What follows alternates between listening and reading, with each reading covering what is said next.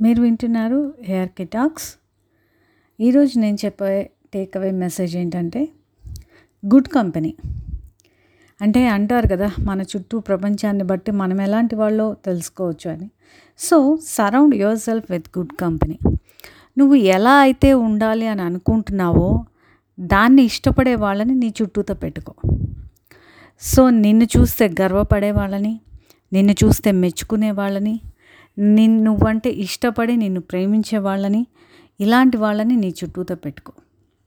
నీ రోజుని కొంచెం అద్భుతంగా చేయగలిగినటువంటి వాళ్ళని ఏ లిటిల్ బ్రైటర్ లేకపోతే అలా చేయగలిగిన వాళ్ళని నీ చుట్టూతో ఉంచుకో. అలాంటి వాళ్ళని నీ చుట్టూతో ఉండడానికి ఎంకరేజ్ చేసుకో.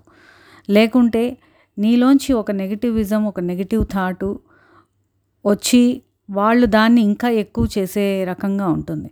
అదే ఒక మంచి వ్యక్తి నీ చుట్టూతా ఉంటే నీలో ఒక నెగిటివ్ థాట్ వచ్చినా కూడా దాన్ని చంపేసి నీలో పాజిటివిటీని బయటికి తీసుకొస్తాడు. కాబట్టి ఎన్విరాన్మెంట్ ఈజ్ ఎవ్రీథింగ్ నీ చుట్టూతా ఉండే ప్రపంచమే నువ్వు.